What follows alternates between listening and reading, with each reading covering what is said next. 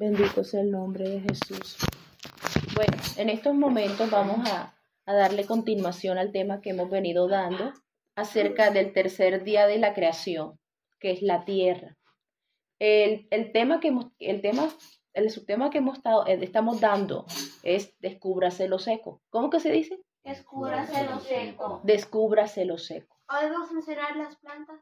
No todavía. Entonces, vamos, vamos a tener como unas cinco enseñanzas más sobre esto, pero hoy vamos a, a comenzar hablando de el motor de la Tierra. ¿Sí? El motor de la Tierra. Entonces, ¿qué es un motor? Lo que hace todo andar. Lo que hace todo andar. Me dan un ejemplo de motor natural y me dan un ejemplo de motor hecho por el hombre.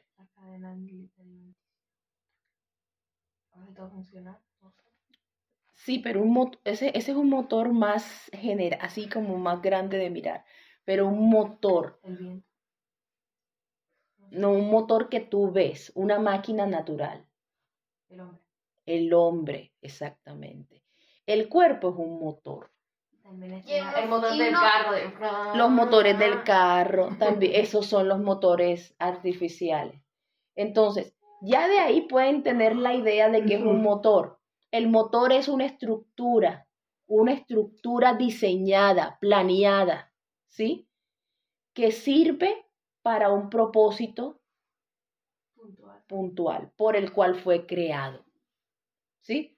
Porque nadie, por ejemplo, nadie va a crear un motor de carro y decir, bueno, este es para que nos eche fresco, para que nos dé brisita. No, porque si tú quieres algo que te dé brisa, tú vas pensando en algo que mueva el viento. Y ahí comienza ese diseño, eso que tanto hemos heredado de nuestro Padre Celestial, esa habilidad de diseñar, de planear, de hacer algo para propósitos específicos. ¿Sí? Entonces, no solamente se planean motores, también se planean proyectos. Pero hoy vamos a hablar de, ¿te acuerdas que estuvimos hablando de la segunda, de la segunda qué? La,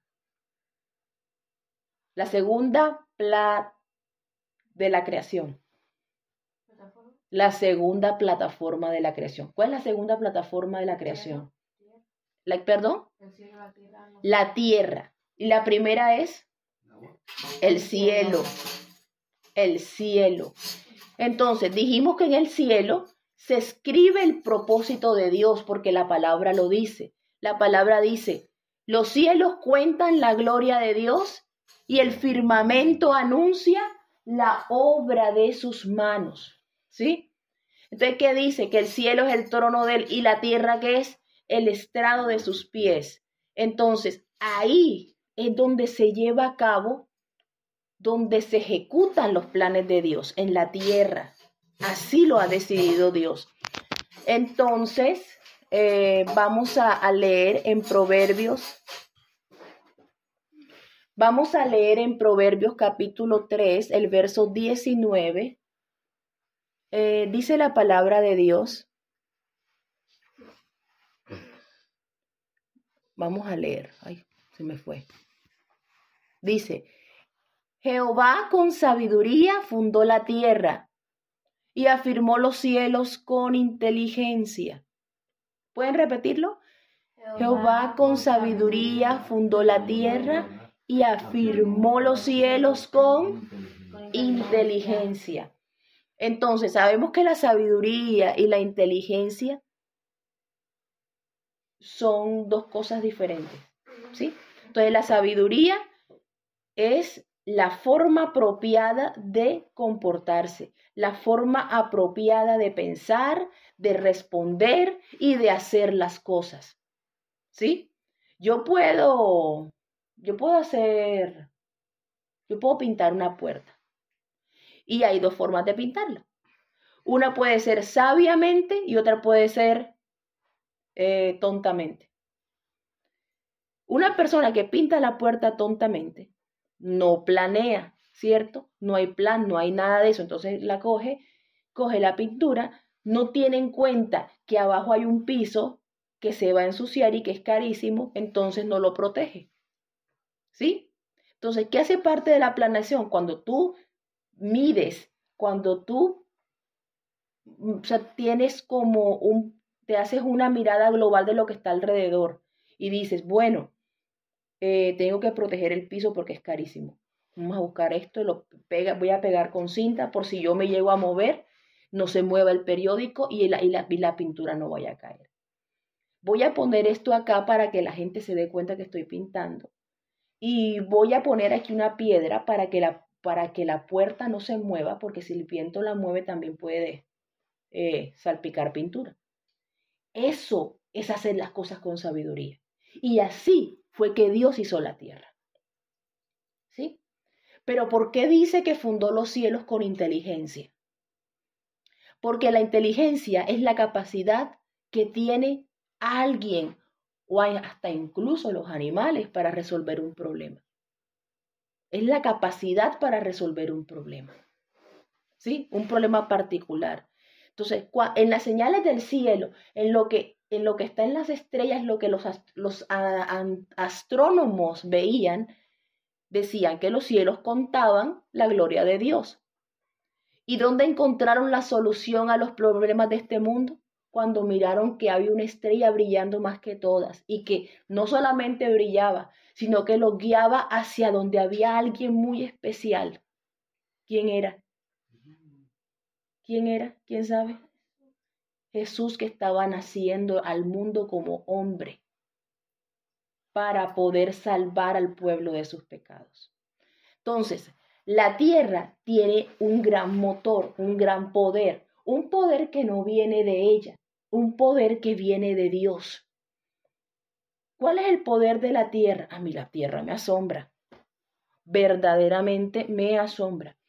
Nosotros vamos a estar hablando de la tierra y, en algún momento de las aguas, pero vamos a concentrarnos ahorita en esa, en esa parte donde, en, en ese fundamento, las aguas no sostienen nada, nada.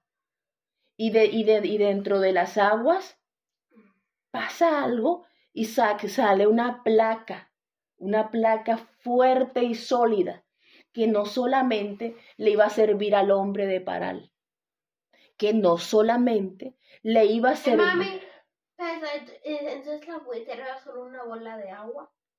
Vamos a hablar, mira. La Tierra era una masa de hidrógeno, ¿cierto?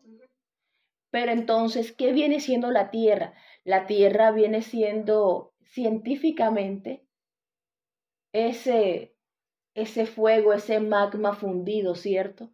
Y está dividido como en, diferentes placas, como las conchas de una, de, una tortuga, que están de, divididas en diferentes partes. Esas placas se siguen moviendo, esas placas son dinámicas.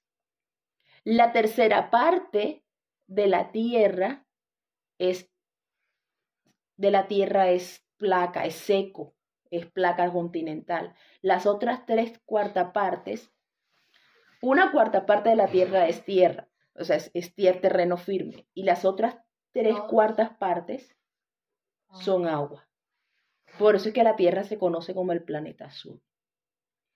Bueno, a donde quería llegar era, la tierra no solamente tiene el poder de sostener nuestros pies sobre ella, la tierra también, Dios le ha dado un poder especial hasta de atraernos a ella y mantenernos en ella. No de mantenernos pegados así, ni de mantenernos flotando. Le ha dado Dios una fuerza, una fuerza de atracción que hace que nos sostengamos en ella equilibradamente. Bueno, ¿y qué haríamos parados en un piso si no tenemos que comer? Para tú, mira lo que hace el hombre comparado a lo que hace Dios. El hombre hace un cuarto y le pone el piso más bonito que hay, ¿verdad? Pero aún poniéndole el piso más bonito que hay y parando a la persona en el piso donde, donde ella quiere estar, el piso que escogió, ese piso no tiene el poder o la virtud de producirle el alimento. Todos los días tienen que salir del cuarto a buscar alimento proveniente de un piso que no hizo el hombre un piso, un, un suelo hecho por Dios que hasta alimento da. ¿Sí me hago entender? Entonces, ese es uno de los poderes de la tierra. Exacto. Imagínate ese, ese gran poder. ¿Cuál es? Dios en realidad nos creó en el tercer día. No, no. Nos creó en el sexto día. Una de las diferencias puntuales que hay entre Dios y nosotros, nosotros somos hechos a semejanza de Dios. ¿Cierto? Semejantes a Dios. Pero Dios Jesucristo no fue hecho del polvo, nosotros sí. Dice la Biblia que en el principio le era la luz. Entonces, y él se hizo una imagen y de acuerdo a esa imagen física, visible, palpable, él hizo al hombre del polvo de la tierra. Dios, Jesucristo, no fue hecho del polvo de la tierra. Esa es una de las grandes diferencias. ¿La tierra era nada o, como una bola ahí? La tierra era una masa de hidrógeno. lo que pasa es que la Biblia no dice hidrógeno, dice que todo era agua. Y lo único que Dios separaba eran las aguas. Separó las aguas. Lo que hizo fue que le echó oxígeno. Porque el Espíritu sopló y se movía. Y entonces dice el libro de Job que los vientos son las bases del cielo, son las columnas del cielo. O sea, el viento hace que el cielo no se caiga sobre la, sobre la tierra. Eso es lo que dice Job. Pero ya tomando el tema de la, de la creación como esa tierra que produce, la tierra tiene una capacidad grande de producir cualquier tipo de alimento.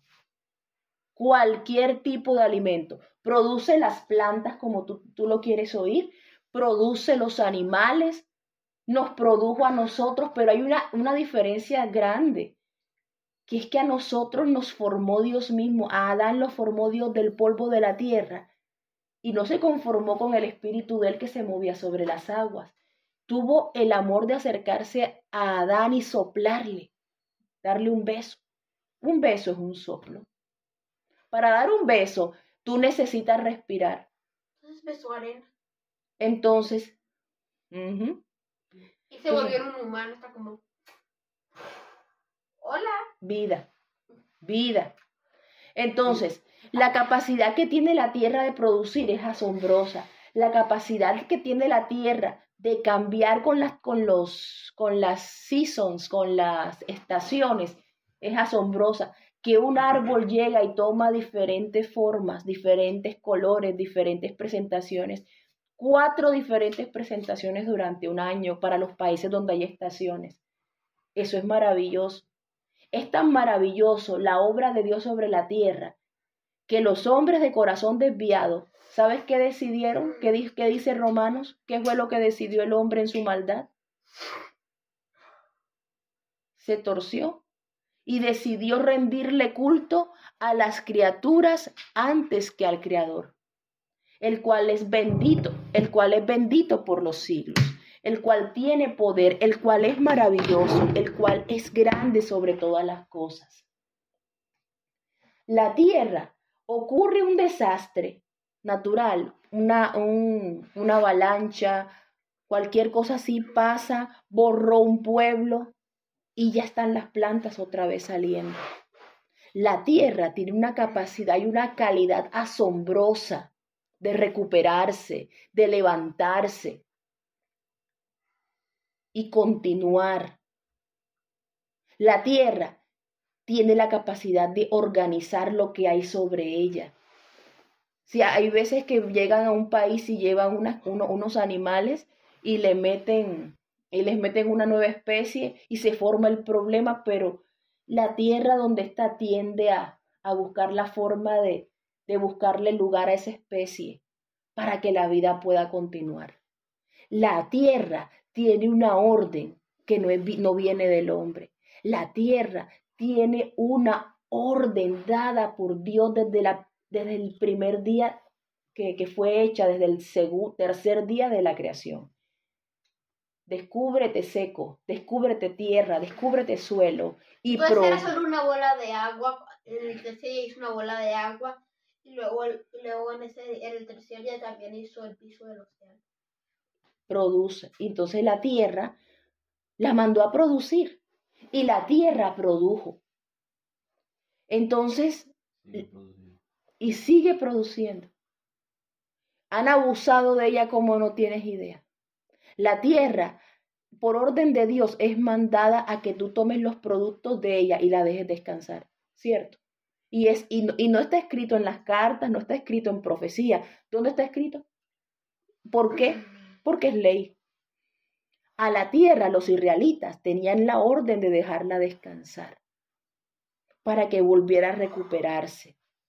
No hay un libro que respete más la dinámica natural de, de la creación que la misma palabra de Dios. A Dios y a su ley no le puedes enseñar a cómo cuidar la tierra. El enemigo, él no está hecho para cuidar, él fue hecho para destruir, dice la palabra. Dice el Señor, le dice a Isaías, en Isaías 54, yo he creado el destruidor para destruir, pero yo que conozco las armas, te cuento que ninguna arma forjada contra ti prosperará. Y así, ¿por qué? Porque es que Dios siempre usa lo natural. Jesús no predicó de lo natural. Jesús no nunca usó un ejemplo de un árbol, de un animalito. Él usó el ejemplo de la naturaleza para enseñarnos. No, no habló de la tierra, usó semillas.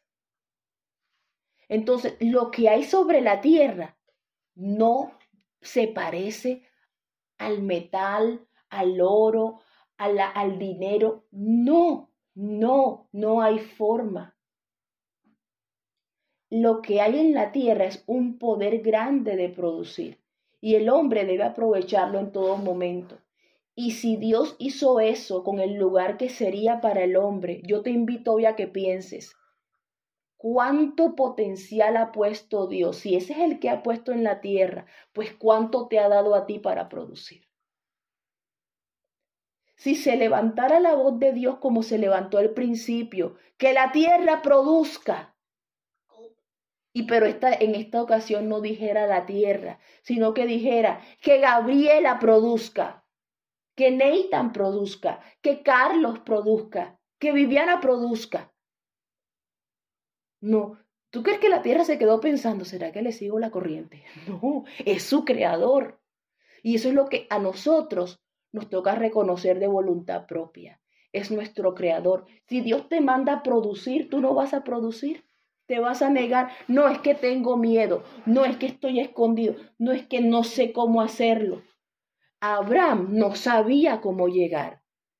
Le mandaron que fuera y se encontró con pueblos, con ejércitos, con secuestradores, se encontró con ríos, se encontró con... esposa dos veces. Le robaron la esposa, se encontró con crecientes, se encontró con tormentas de arena, pero le, estaba, le dieron una orden y se la dieron una sola vez. Eso es lo que Dios quiere de nosotros. ¿Cuántas veces le repitió Dios a la tierra que produjera? ¿Se lo repitió?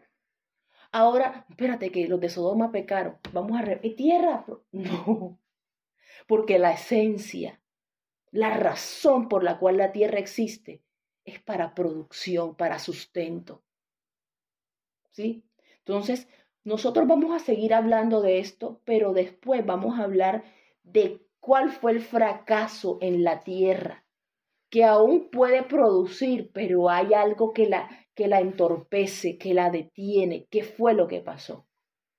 Hoy el mensaje que yo les quiero dejar es que Dios, ¿qué es más importante? ¿El bebé o el cuartico del bebé? Imagínate, cuando tú ves que, que un bebé se lo llevan y desaparece, ¿tú crees que la, la ropita, las boticas, el cuartico, la cunita, tiene sentido? Pierde el sentido enseguida, porque ya no hay bebé. Bueno, piensen en ese bebé como el hombre, piensen en ese bebé como la humanidad. Piensen, piensen en ese bebé como nosotros.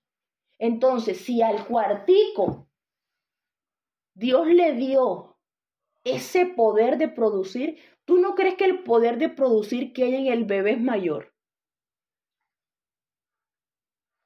hombres que se paraban y con la voz de Dios hacían milagros sobre la tierra.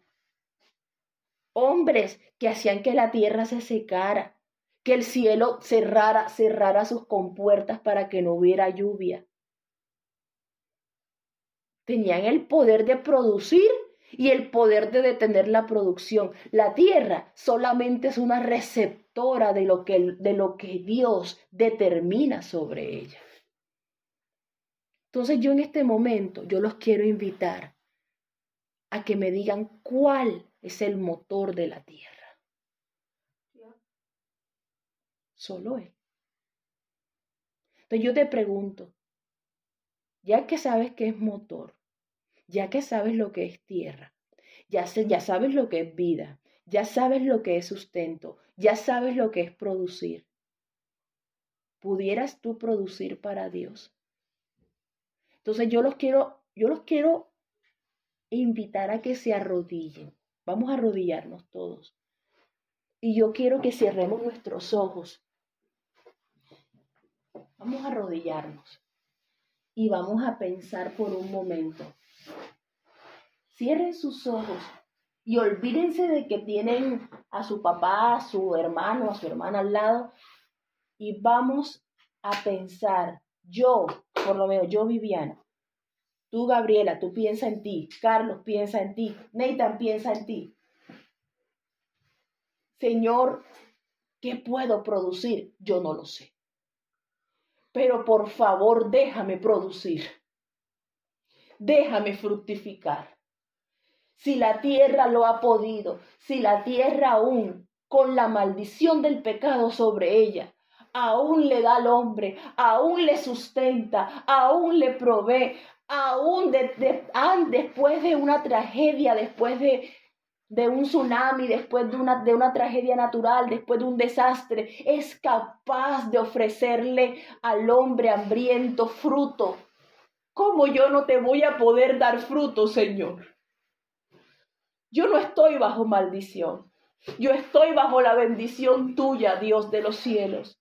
Yo estoy bajo la bendición del que me ha llamado, porque yo he tenido fe como la tuvo Abraham. Espíritu Santo, yo te ruego en esta hora que tu motor, que tú seas el motor de mi vida y tú me dejes producir. Señor, que así como la tierra se hace firme en medio de las aguas y ella es su propio, su propia sustento, ella es su propio estandarte. Déjanos, Señor, ser sostenidos en este mundo de olas donde todo va y viene, pero déjanos ser tierra firme al que te encuentres, Señor Jesús. Déjanos ser lo que tú quieres que seamos para el mundo. Tú quieres que seamos trompeta de aviso. Tú quieres que seamos, Señor, un reloj para ellos. Déjanos serlo, pero ayúdanos a producir. Déjanos ver ese fruto, así como dice el Salmo, la obra de nuestras manos confirma sobre nosotros. Oh sí, la obra de nuestras manos confirma. Tú eres bueno, tú eres grande. Tu misericordia alcanza lo que nosotros en mente no podemos alcanzar. Tu misericordia, tu gracia, tu amor, tu piedad son para siempre. Déjanos en este momento crecer para tu gloria. Déjanos en este momento ser sustentados por tu espíritu. Y manifiéstate con poder y ayúdanos a producir, Jesús. Déjanos ser fructíferos. Déjanos producir, oh Dios. Ayúdanos, te lo rogamos.